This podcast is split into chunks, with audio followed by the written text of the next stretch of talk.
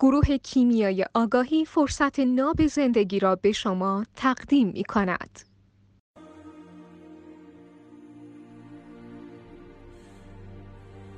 مردمون از نظر روحی، روانی، عاطفی، احساسی و حتی رفتار و اعمال و تعاملاتشون تبدیل شدن به یه سری پسر بچه های نارس نابالغ وابسته طلبکار و متوقع که صرفا از آغوش مادرشون به آغوش همسر یا شبیه به همسر که همون شبه مادرشون هست پناه می‌برن. و نه در مقام حمایت از همسرانشون حاضر و ظاهر میشن که متاسفانه همیشه در جایگاه فرزند اون جنس غیر همجنس و یا مادینه هستند که در کنارش حضور دارن. چه این جنس ماده در هر نقش و نقاب و جایگاهی در کنارشون باشه ایشون همون نقش مادر و فرزندی رو تعامل می‌کنن می‌خواد همسرشون خواهرشون همکارشون حتی یه زن غریبه توی خیابون توی صف توی مترو توی اتوبوس هر جا که می‌خواد باشه. نقشی که اونا میبایستی از دو سالگی تا 18 سالگیشون تبدیلش می‌کردن از یه پسر در کنار مادر به مردی حمایتگر و در جایگاه متولی امنیت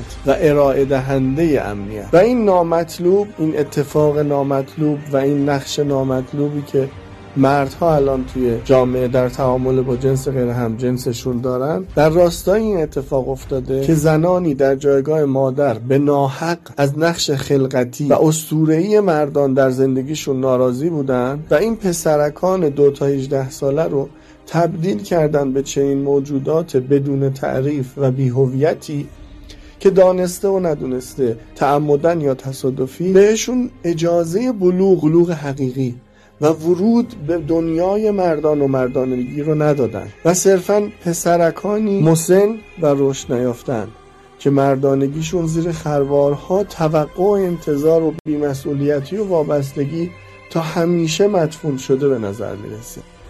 و حقیقتا هیچ راه نجاتی هم بعضا به نظر نمی‌رسه که بشه براشون پیدا کرد.